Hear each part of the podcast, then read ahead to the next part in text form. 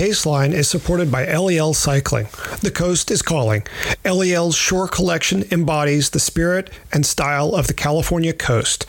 All LEL products are crafted in Southern California for shipment worldwide. Now, on to the show.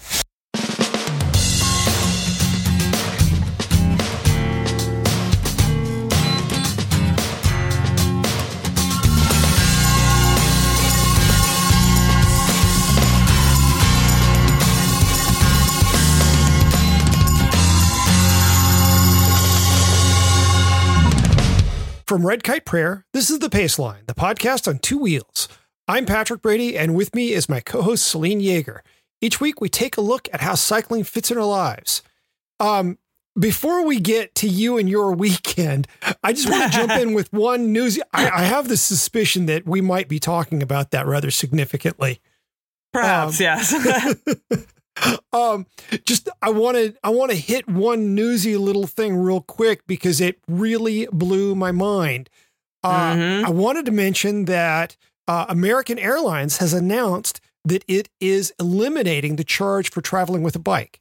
That's I can't even believe it. Yeah, I mean it's like you know physics just ran backwards or something. you know, they just lopped three hundred dollars off of each round trip ticket for those who travel with a bike. This is traditional bike case. You don't have to go with S&S couplers like my bike, okay?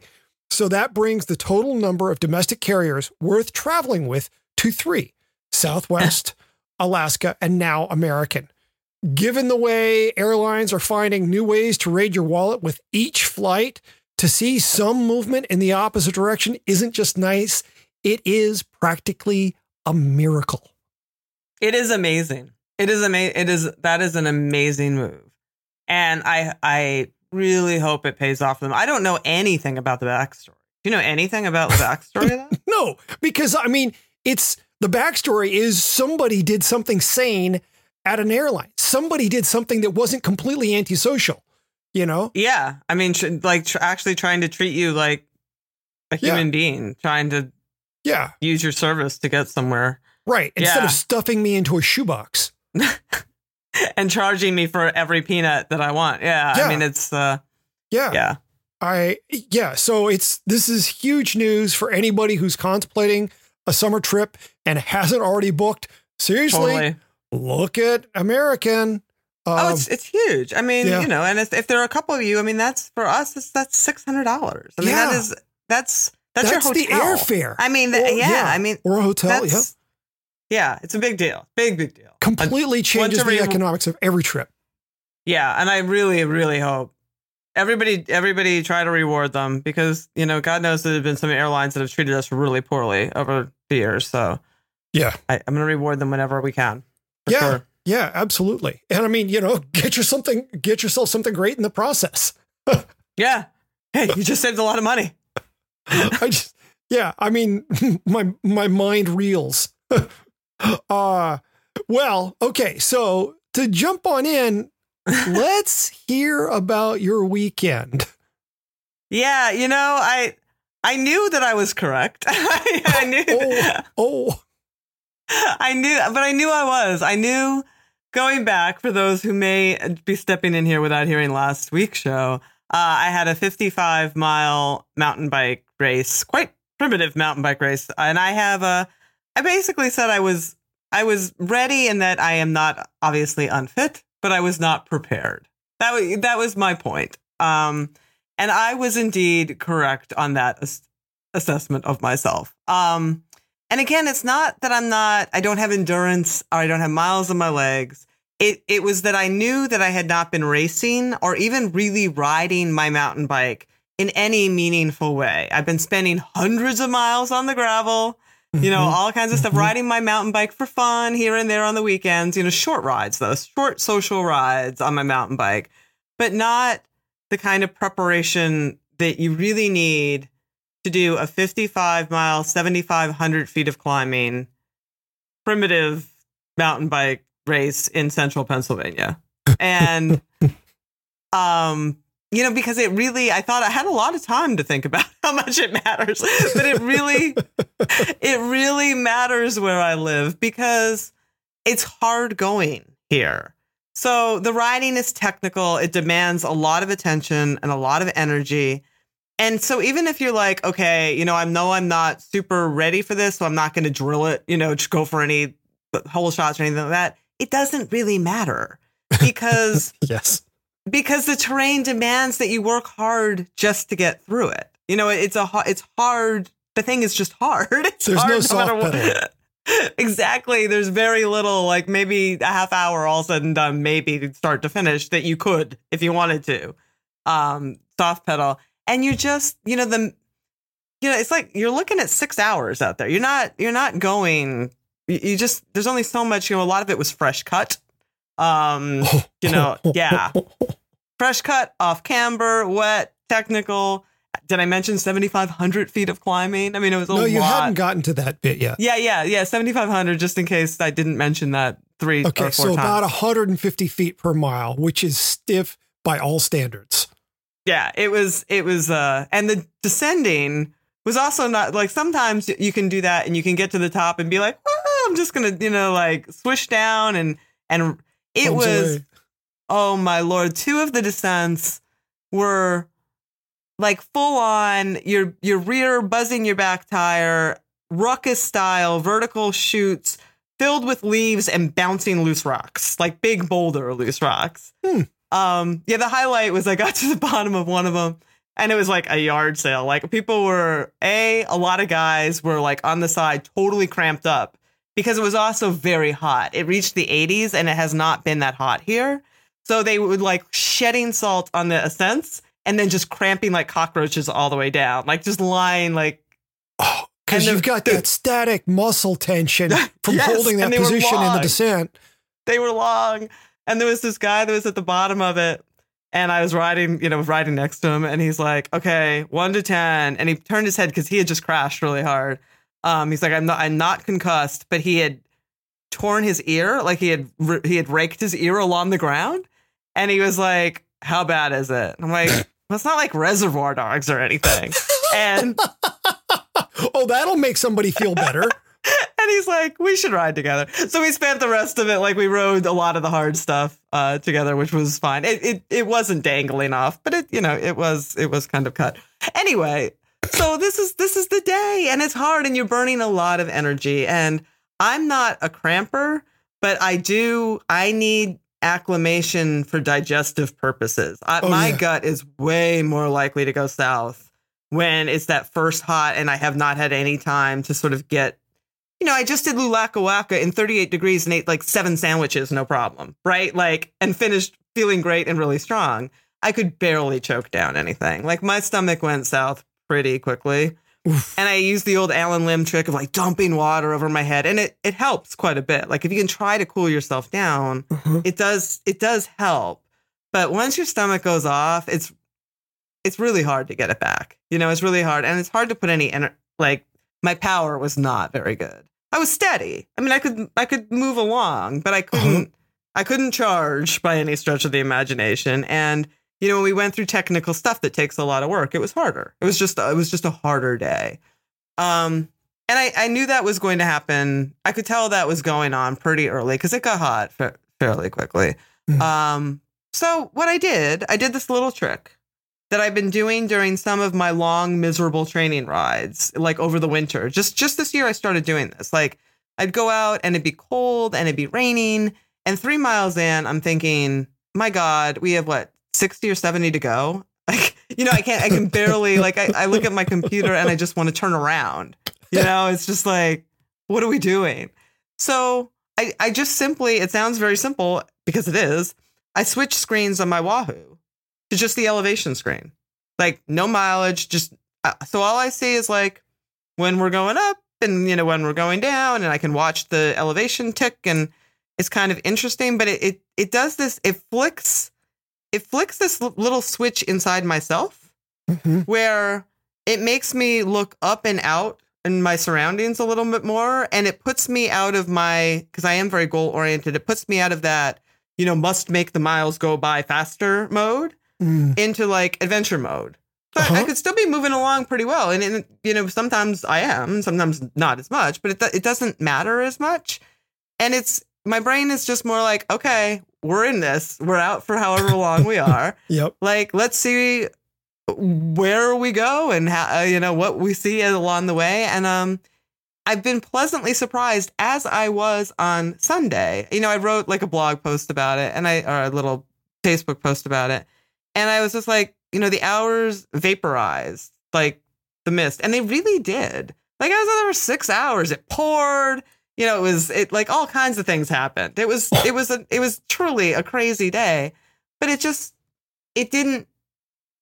I, I looked down at some point. I was like, wow, we're 43 miles in. You know, and it just didn't. And it, Yeah. hours had passed, Uh huh. but time had done this strange warpy thing. Even though I was not feeling super great, hmm and uh it's worked for me like just doing that little switch has really wor- whenever i'm not feeling it i'm like i'm not looking at this i'm not looking at my screen i'm not going to have that down so i'm just staring because miles you know we're not in kilometers here like i guess i could switch to kilometers but then i'd never know how far i was into anything but um but they, they you know miles move by kind of slowly especially when you're in the woods on rocks so i'm just Yeah. like yeah. um, it's been. I was. So I ended the day, you know, in a, like a good headspace, and I never really got in a bad headspace. You know, I mean, I wasn't. but it was wasn't where wa- challenging. so working your way out of a challenging headspace is, I mean, that's not a guaranteed thing. That's true. That's true. But that, that which is sort of my question to you. So like stuff's going south. Do you have that kind of thing? Do you know like a, a go a go to thing that's like, okay, here I am. This is this is what I'm gonna do. To, Well, since uh since a great headspace, since since the the prospect of being in an event and thinking, yeah, Mhm. we're in for a day. I'm Mhm. gonna tear this up. That doesn't happen for me a lot. You know, uh, I mean, as you may recall, I recently discovered that my right leg is only 50% and not even 50% the strength of my left leg. Uh, my left leg is twice the strength of my right. and so uh, it is not what we'd call a surefire recipe for success. And so I have to be prepared to spend a whole lot of most every day that I have a number on my bike just sort of in the pain cave that this is the day I've signed up for. And if I'm not prepared to just be out there slogging away, then I should have stayed in bed. And so uh, now I'm I'm curious to know more about your definition of preparation, given that you had solid aerobic fitness, you had solid endurance, uh, you obviously have bike handling skills. How you know what are those other pieces that you're thinking about that cause you to think I'm not entirely prepared? And pure because specificity. Pure specificity. okay, specificity because it's because it matters so much here. Like being mountain bike racing here is very very different, and it's much slower and it's much harder, and I Mhm. know that. And I, as I mentioned last week, what I do when I know I'm going to go in not not something short, but something that's that measurable, I Mhm. will. I'll spend at least two days a week putting time in on my mountain bike. And a lot of times I'll ride the road or I'll ride gravel on my mountain bike just so I can get that time you know just that just the time on it because it's just it's just different It- you Yeah. know and i and i and the you burn more energy so you have to eat more or differently you know it's it's the whole thing and and that adds up it Mhm. adds up on in a long event right. and I, you know, I didn't, I do, I'm not a, I'm not one of those people that puts the excuse caboose out in front of me. I wasn't like, oh, I'm going to have a terrible day because I'm not prepared. I was optimistic, you know, I mean, because I know, I know what I'm doing, you know, so I was, Yep. I was optimistic that I would have, if it hadn't have been that hot, I don't think I would have had that hard of a day. The heat definitely, Mhm. uh, that has happened to me all through my cycling life, my career, you know, my racing career. Like sometimes I get away with it, but if I don't have chan a chance to acclimate, it's hard. The, the Well- risk of the, the gut- the gut thing is real, Yeah. and then it then the day becomes this whole other thing. And now I know how to, you know, and I was actually kind of proud of how I managed that too, because And other I'm times I would have been more miserable. about just what you were doing. Okay, so like you couldn't eat seven sandwiches. What were you eating instead? What was I Plan had, B? Yeah, plan B. Well, plan B is pretty much I had a bunch of stuff in my pocket so I would have different options, right? So I had um I had a couple of gels, I had light drinks, I had heavier drinks, I had fig bars, I had all things of all different densities and flavors. And when I get to that place, I need not necessarily a gel because sometimes my stomach is just like I don't know about that, but something that I can put in Yep. my mouth eh, that will digest eh, almost without chewing it. You know, mm-hmm. that is still food. That helps a lot. And then I can just swish it down with water and swallow it just to get it into my system and let it sort of work its way through. Like that, that was my go to. And I had a bottle on my bike that was only water that I could dump over my head. And that really helps a lot too, because if I can let my body know that it's not in crisis, it will Uh-huh. give me more digestive power. you know, like that's, that's Okay. actually a thing. Allen Lim taught me that, and it's true. Like if you you know you- when you when you're heat when you're getting into the danger zone in heat, your stomach just has no digestive ability. It's sending its blood everywhere. It's going to your skin. It's going you know you're it's that other stuff just gets pushed to the side. Say you that can- Allen Lim quote one more time. That was that was juicy. Say it one more time. Which one? The uh, the the the about crisis thing that that he told you when you're I did. I forgot what I just said, Oh. but it's it's it- Okay. yeah. I mean, it is basically what you when you you have to let your body know that it's not in crisis. Yeah When your body Yeah. knows it's not in crisis, it allows you to digest and eat and take care go. of it. But once you're it, once it feels like you're in crisis, all that it takes all that other stuff goes by the wayside. It's just Uh-huh. like we're not sitting down and having a meal right now. We're you're you're you're overheating. The temperature is into you know, so it's just not letting you you're not putting down power and eating a bunch of stuff. But if Yeah. you can cool down, you can it it it changes things. Like we had a bunch of stream crossings, and every stream crossing, I put both hands in the water to cool off my hands and just poured the water down the back of my neck, and that helped a lot.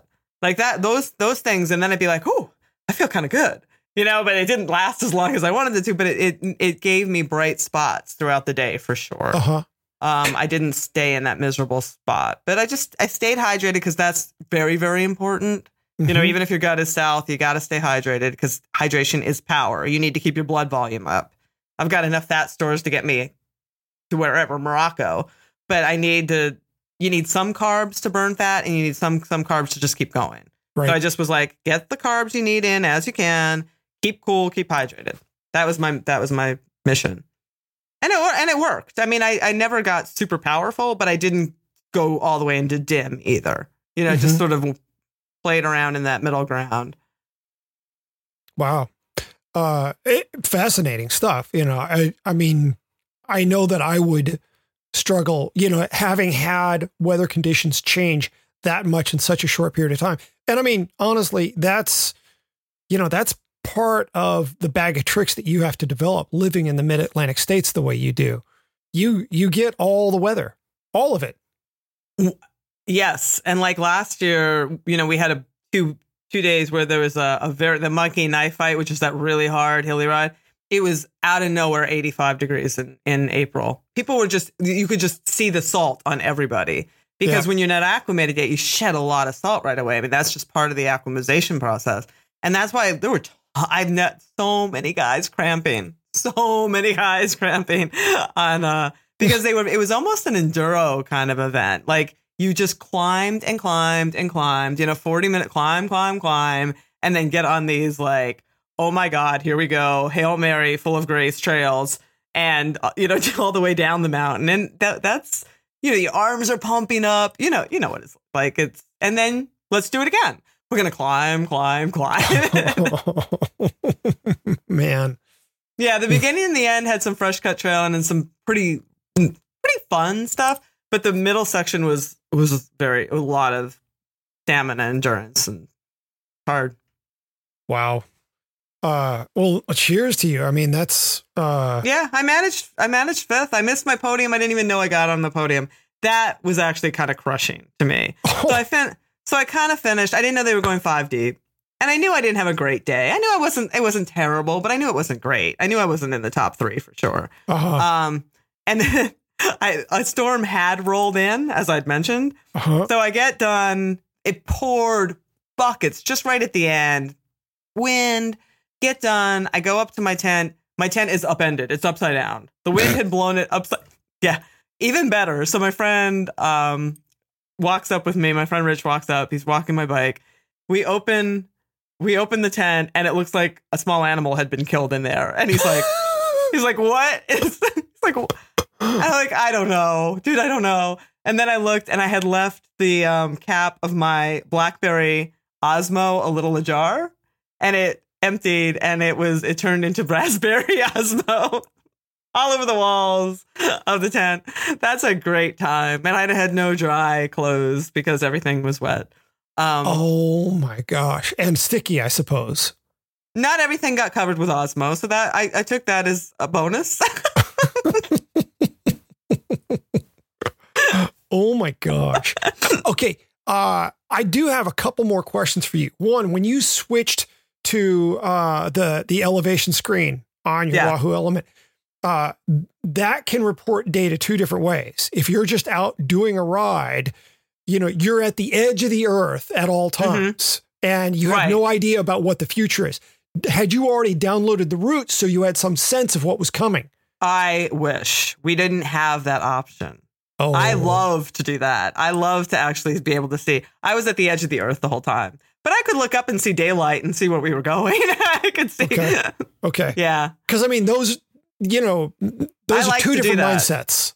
Yes. It's, you know, it's, uh, oof, wow. Uh, that's really something. Um, yeah, it was an adventure. Yeah. The other thing I, I'm curious about, I've always been a little bit averse or or reticent to go dumping lots of cold water on my head because it runs down my back and then runs into my bibs and then soaks my pad and then I end up with a monkey butt. Oh. Um, oh. and so you're not I mean, already soaked. Uh, well, I mean, it's you know, there's one thing of being sweaty, and then there's another thing where uh. you know you're sweaty, clammy, and you end up with uh, hyena butt. Well, let's let's recall that I have ridden a couple of 112 mile bike rides in the saddle on aero bars after swimming two and a half miles in the same chamois that I'm now going to run a marathon in. So I'm not adverse to like having a, a really wet, you know, it just doesn't. I yeah. I mean, I'm I mean, I'm not I uncomfortable. My Oakley stuff, I did put on. I don't always use chamois stuff, but I did that mm-hmm. day. I used um the Oakley stuff, which is wax based. Yep. And I, would be lying if I said I didn't have a couple of like chafy, chafy thing, but I never, it never got terrible. It never got like, oh, that's going to be bad. Yeah. Yeah. I, it's hard for me to predict exactly when I will end up with the, the aforementioned right. monkey butt, but it happens on occasion. And, you know, it's one of those things where as long as I don't end up with that, I'm willing to endure anything. But once those tissues start getting a little inflamed and irritated from being too damp for too long, um, then it's like, okay, anything to keep from getting wetter. I wonder if the chamois matters. Oh, because totally, I definitely totally. have, you know, chamois that is less forgiving of that, yeah. and I sh- I should mark them because I don't, you know, and I'll be out in one, I'll be like, oh, this is the one that's less forgiving and and is more sandpapery when it gets wet like that. Um, but I was no, I, I never had that was not a problem. That was not a problem. And I was very glad that I had the foresight to put my phone in a bag, even inside my CamelBak chase vest, which I wore. I broke my I broke broke the biggest rule of all, as I never I was tearing tags off that chase vest in my tent the morning of the event. and I was thinking, never use anything new on race day, but here we go. Because I just knew that I was going to need, because it was going to be hard to drink and it was hot. And I loved that thing. I am an avowed, I'll say it again. I used, I gave it my pick before I really, really tried it. I, as a long time, two decade avowed pack hater, I would wear that thing anytime. It doesn't move. It sits high. I had full access to all my pockets. It was really, really good. It's super well thought out. It is not yeah. the most attractive thing to be wearing. You know, it's Mine's not purple. really great it's fashion. Plum. It's nice. Okay. Uh, but I mean, like it covers up your jersey, you know. Um, but I was covered in mud, pollen, bugs. It's my tears. It doesn't matter. yeah. Um, yeah. The sins of others. Uh, right. Everything. It's remorse. It is it is an exceedingly well thought out piece, uh, Yeah. and it it I will I've got one. Uh, it is one of the three hydration packs that's getting packed up with me. Totally. I would, uh, now that I've spent that much time in one, I would highly recommend it. Yeah, Really yeah. good The only question equipment. is like which leg of my 200 it'll be used on. It's a great question. Yeah, yeah, and Yeah. one we don't have a, an answer to yet. I, I, I'm not willing to give you one yet. I'll think on it. okay, okay. All right. That's me. What do we have? Ooh, uh, so I've been giving some thought to what cycling communicates. I mean, Hmm. so besides fitness and the obvious mental release that goes with a hard ride, what lasting effects does cycling have on a person? I tend to think about lessons, about wisdom gained, if not earned. And Hmm. I'm going to start with a particularly personal example that's going to have to start with hopefully a brief digression. Um, as you and our listeners are well aware, I've shared that I've battled some depression in the last few years. Um, I even wrote uh, a lengthy feature for bicycling about it uh, as the driver for my trip to Japan a few years ago, and the effect my depression was having on my marriage and my family. The feature ended in a rather open ended fashion with me saying that the only thing I could be certain of was my willingness to do the work to be healthy. Uh, well, uh, the time has come to say that my marriage didn't survive. I am sorry to hear that. I've uh, kept quiet about this piece of my life, uh, though the decision was finalized more than a year ago. Um, I bring this up because of something I said when my ex to be and I went to marriage counseling. Uh, I'm really not sure why this is. I mean, I I just I can't even explain it. But I did have the presence of mind in our very first session to tell our counselor, uh, in at the beginning of the meeting, and this is literally verbatim what I said. I told her, "Look, I was a bike racer. I was never a very good bike racer, but I was a bike racer, and by that I mean I'm not afraid of hard work. I'm not afraid of suffering to get to a worthwhile outcome. Were I to pick one lesson that changed my view of myself and of what I'm capable uh, as a result of cycling and bike racing, that's it. I'm not afraid of hard work. Mhm. It has shaped so much in my life from graduate school to the physical therapy that I'm doing right now to counseling, both personally and in my marriage. Um, hell, you know, the editing process, working on that feature, 88 Temples with Gloria and Leah, uh, was in many ways just as hard as the counseling I was doing at the time. I remember a line from Leah in one of the emails. He's being evasive. Get it out of him. Uh, I was like, oh gosh. Okay. Um, so,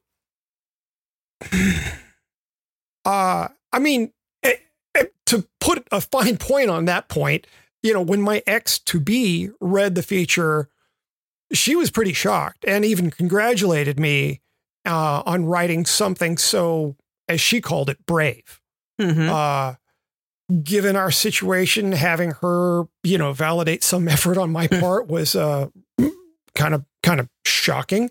Um, you know, we've managed to maintain a, a very uh, very friendly and and civil uh, situation. That's good. Um, yeah. Uh, so now that that's out there, um, I want to make this something larger, uh, m- about more than just me and my personal life. Uh, but you know, it's one of those things we we've tended to go on the personal side here. Mhm. Uh, I I'm I think proud to say that we keep it pretty real. Just life on bikes. Yeah. So uh, I, the thing I want to do though is, you know, posing that as a question, Selene, what has cycling taught you? Not necessarily bike racing, though that could be a part of it, but what's one of the most crucial, lasting lessons you've gained from this sport? I oh, I could write books. and, and You have. prob- probably have. Um, in a in one word, endurance, and in every shape of that word. Um, I've learned that I am capable of much, much more than I ever thought I was. And in in so many aspects of my life, certainly athletically. Uh, I've said before that Ironman was transformational, transform transformational in that way. Uh, all those stage races have been cumulative too in, in teaching me that you can accomplish so much if you put in the work and put your head down and keep going. And even when things are not going well, as I've just illustrated, uh, I've learned that if you keep moving forward and taking care of yourself, you can generally eventually get to where you want to go. That's that I I, I keep that lesson with me always. And you know, I've, I've thought a lot about this lately. So this is an interesting point that you're bringing up because I've it's also taught me that it's not really about me when all is said and done. And this is something that I've been uh, wrangling in my head and wrestling with very, like, just over the past year or two, quite honestly. Mm-hmm. Uh, you know, I, I spent a lot of years putting in all that work to do those things. And it yielded some amazing results. You know, at least for me, I got to travel the world. I won a few races. I stood on a few podiums. But after a while, it started nagging me. Like, why, why was I doing it? For trophies and podium pictures? You know, like, was that meaningful? I, would walk around the house, like literally just wondering, like, looking at like an award and be like, what does it mean? Has that made any difference in the world? Have I made any difference in the world? Mm-hmm. And, you know, it's a lot of time. It's a lot of time. It's a lot of effort. And to not feel like that it's made any difference in this world except for your own accolades. So, you know, and, and then of course there's the aspect that you don't step on podiums forever. So then what? You know, and and did you spend all those years working so hard so you could bask in the glory of your trophy case? And like that thought, frankly, tortured me. so, you know, somewhere along the way, as I would think about this on bike rides and at events, because I kept doing all this stuff, it was obviously, it obviously mm-hmm. meant something. It was obviously integral to who I was. Um, it dawned on me that while I was seeing what I was capable of was fun and satisfying for me, it really wasn't and is not just about me. It's about the people who I meet at races who tell me that I've inspired them to go take chances and go race something like a Dirty Kanza. It's the women that I met at BC Bike Race 10 years ago when very few women were doing these events who came up to me, found me, and said, We are here because of you. Because we saw that you were out doing this and we believe that we could try it too. You know, it's it's men and women who I meet who say they've lost a bunch of weight that they didn't want and they got healthy and they're so much happier because they always saw me smiling in pictures on my bike and they thought, "Wow, that looks fun. Maybe maybe I'll try it." And you know, it's because I believe that we are here to help each other and to move humanity forward ultimately for the next generation. That uh, that's a, one of my core beliefs. And maybe I'm not curing cancer with all my work. And you know, maybe I'm not curing any diseases or getting Nobel Peace Prizes, but but maybe just maybe I'm helping somebody avoid cancer by being healthy in their lives. And maybe just maybe I'm helping a cancer or a heart disease researcher keep his or her sanity or have ideas because they went out on a bike ride and got exercise and yes, yes, you know yes. brain grew brain tissue. And I really believe in the power of one and that our responsibility in life is to lift as we climb. Like I, I really believe that. That's, those are words I try to live by. And I think that my little role here in this big world is to keep pedaling up this mountain and bringing as many people along with me as I can until I reach the end. And that I've thought about that so much. And I'm actually so grateful that you've given me the chance to say it because I haven't really had the outlet for expressing that, but it's been in, bubbling inside me for about two years now. I think I think I've sensed that about you for a while. And I think it's one of the reasons I reached out to you to become a part, uh, the other part of this podcast. Um, because you are, to me, you know, my view of you and how you, uh, how you engage the world is so inspirational, you know, and what you were just sharing about, you know, just keep moving forward. I remember seeing you and Ali Tetrick at the finish of Dirty Kanza, And it, here's this badass woman. Well, two of them, in fact. Oh but, no, know, but that was so. I was so humbled by her, by her, by the fact that she was motivated by what I said, and Yeah. Here I, she is. She's she wins the thing in fantastic fashion. And what does she do when she crosses the line? She says something any one of us would have said. Your words were rattling around in my head as I was at. Just keep pedaling. All I have to do is keep pedaling. so much to me. I can't even tell you how much that meant to me. I can't. I, I I'm still dumbfounded that she came up to me and was like, "Wow, I'm I'm living." I'm just like, okay, this is this is what Well, it's I mean, about. Because it- it- she then she takes that power and takes it to her giant platform, right? Like that's yeah. that's the thing.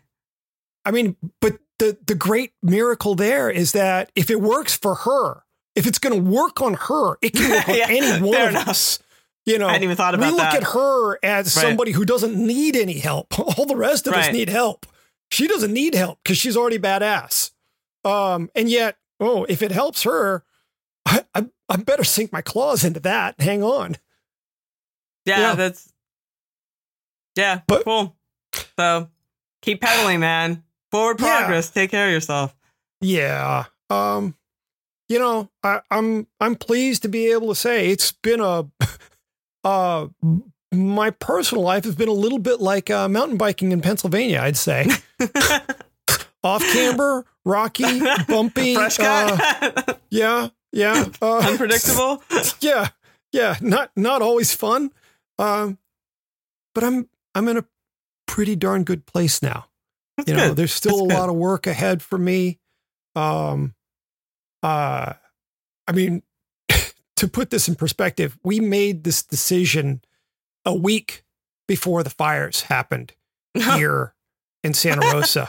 I'm sorry, I'm laughing, but I got like No, the it is. metaphor is It- ablaze. that is- it's it's appropriate. And you know the the the the absurdity of the situation was it's like okay so i guess we're going to be moving. And then the town burns down. It's like okay so there's no place to move? Uh oh, life. yeah. Yeah. So um it's it's been a real study in you know what do i need to do to be more patient uh more cooperative uh, even in the face of Yeah. knowing that the things that I used to want out of this relationship, I'm clearly not going to get, and yet I still need to uh, to be as constructive as possible. you know, bi- bikes. I I would argue that bikes teach you that too. You have to be patient with the process. Sometimes it's the outcome is not always what you expected. Learn Yeah. from what went wrong. do postmortems. Get back in the saddle. Try again. Like that's that's you know the. I, I sometimes people bristle at sports metaphors and whatever, but it's true that that's what we do those things for. They teach us about ourselves and they Yeah. teach us lessons. You know, they teach us that resilience and those lessons. It's important. Yeah, yeah, it really is. And uh, you know, I mean, when I think, you know, when I think about, well, what does my work contribute to others? Um, I, you know, obviously the the easy answer is yeah, I'm not helping cure cancer, but I think about Abraham Maslow and you know, personal realization, you know, and uh, and the the sense of you know you're helping someone uh, achieve those things in their life that gives their life meaning. Mhm. Uh, I've always been very focused on quality of life. Uh, Right. You know, being a musician, what are you doing? You're entertaining people. That's quality right, of life. right. And so, looking at it through that lens and knowing that you may be helping someone else uh, live a more satisfying life, man, that's good enough. I, I yeah, I'm out. yeah. Uh, no, that's fair. That's fair. It's all. Yeah, Yeah, it's a wonderful life. it is. It really is. Yeah. Um, thanks. Sure thing. Uh, what's your What's your pick this week? Speaking Okay, of, it's a I'll jump wonderful life. We've talked a little bit about fueling of late. we have. We might say that's a theme uh, for, for this It's- spring. I think it's going to be a bigger theme. Someone's got dirty Kanza coming up. But yes, Oh yeah, yeah. Who's that? Oh, oh, yeah, not me this year. anyway, yeah. So fueling's been a big concern, uh, eh, not just for the last month, but yeah, at least through the beginning of June. Uh, so I'm going with a friend, and I'd mentioned that uh, that to the you know I was looking for alternatives to wrapper foods. Right, Um, right. And so I pulled out Allen Lim and Biju Thomas's cookbook, Feed Zone Portables, Yep. and we picked three recipes from them, fudged them a tiny bit because we ran short on sticky rice. Oops. Mhm. and then sp- spent a chunk of the weekend, like Friday, uh, Saturday afternoon, and into the evening, and then some of Sunday morning as well. Um, uh, you know, making up three different uh, recipes from it. What did you choose? Can I ask? Uh, there was uh, there was the peach coconut peach rice balls, Oh, that's good. and then there was an apple rice device type thingy, and then there was a um an egg and mushroom Ooh. and something else, something more One of the savory, savory. ones. Yeah, Yeah, I like those yeah. quite a bit. No, no bacon in that, which I think could have improved it, perhaps. uh, but yeah, we we did those those three, and uh, you know, took them out on rides on Sunday, uh, which was itself a an interesting affair with one person going down and losing some skin and some blood and uh, some 50 boy. degree rain and um How did the rice balls hold up? you know they did really well and you know we we did a great job uh i mentioned at the outset that it's really critical that you do the whole fold the way they illustrate in the book you know with the parchment paper and the and the aluminum foil you've really got to follow their directions on the fold because once you get it open you've got this little envelope basically you can just chomp out of Yeah. and that's really key. And it's funny because for whatever reason, in the past, when I've eaten them, you know, when someone else has made them, I've never really thought about the moisture content of those Mhm. things and how easily they go down. But for some reason, last Sunday, it was like, oh my God, these things just go down like, you know, like a drink almost. Uh, it, you know, sure, there's some some chewing, but they went down really easy. Um, and then, you know, there was the fact that I am, I'm not a cook. I'm not a cook. Uh, I lack ambition. But when working with another person, working on those things really became quite fun. Uh, you know, there was a certain assembly line aspect Mhm, to it, mhm. working coordinated with another person. And, you know, that can that can be fun sort of teamwork. Yep. yep, And sure. And so that you know it was it was better than watching a movie um Yeah. That's cool. you know so the book is published by Vel- by VeloPress and includes really a stunning variety of recipes not only that it's you know it's not just a cookbook it breaks down fueling on the bike Yeah. from start to finish They do a good job of and that. I think one of the things that people don't really appreciate uh, about Allen Lim and Biju Thomas's work is that they've they've worked into this from working with the most elite cyclists on the planet, Grand Tour riders, and Mhm. what it takes to get them through a Grand Tour. They bump up against all sorts of things that you, well, you may have bumped up against, but I, to a great degree, have not bumped up against these limitations, like flavor fatigue. You know, having a drink yeah. that's so sweet that even when you're drinking something else, you're still tasting the last drink. Mhm. Uh, and you know, yeah, gut rot on a scale that I can't even imagine. you know, and still getting them through so that after finishing a 130 mile day, they can do a 110 mile day the next day and Yep. the day after. Yeah, I really appreciate that about them. It's a, it's a very, it's you know, like I said, it's more than a, a recipe book. It's really a kind of a fueling digest. Yeah, exactly. They I appreciate that he does. I have all of their books, and they do spend a good deal of time outline the whys. You know, Yeah. outline like what what it's about. And I have a pro tip for you. Please don't ever freeze them and take them because the Hmm. first dirty Kanza, uh, I I am a cook, but I'm not a baker. I, I'm not so precise. So I like Dave actually took the reins and made a bunch of them, and we took them with us. They do not freeze, and it probably says so in the book, and neither of us saw it. But Huh. they because that that moisture content disappears, and you have this awful, dried out, unpalatable mess.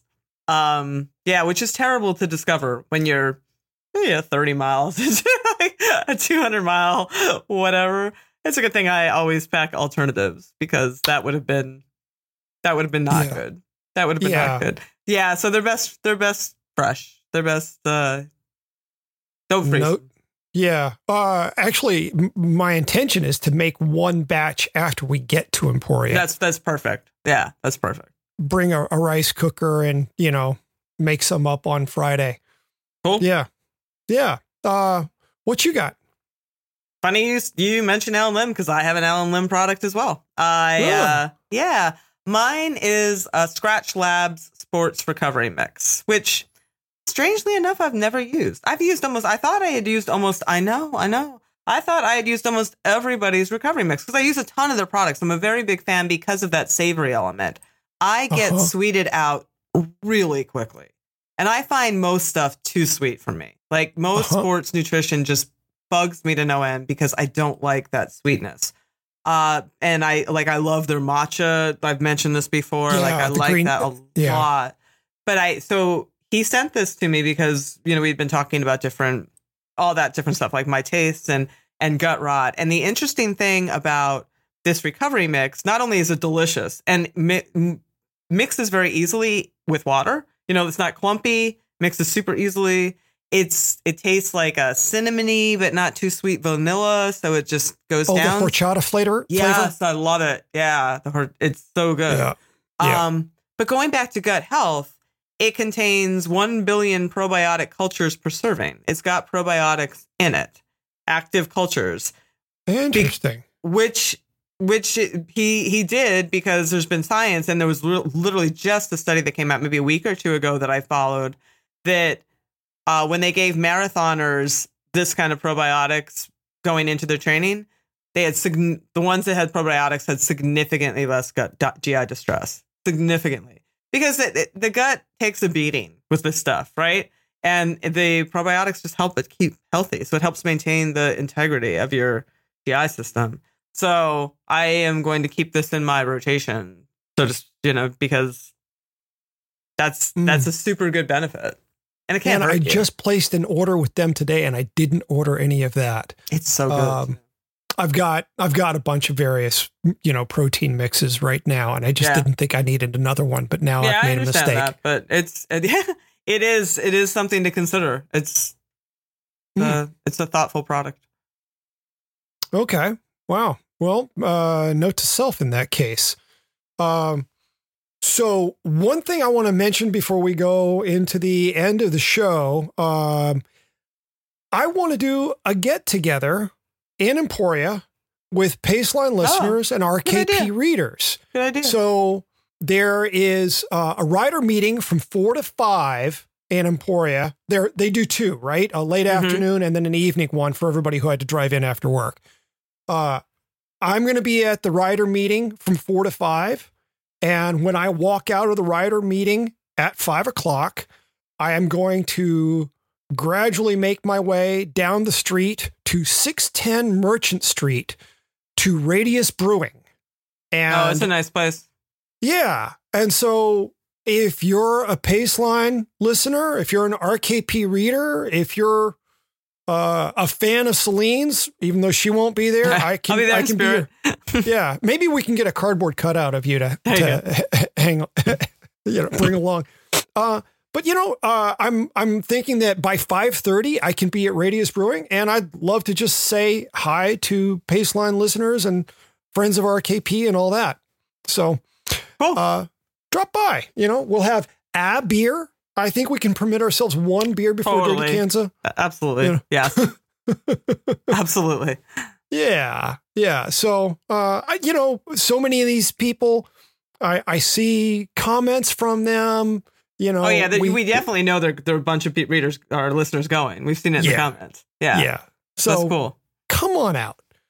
Uh, alrighty. And w- are you humbling yourself with anything this weekend? That's like the mission of the season.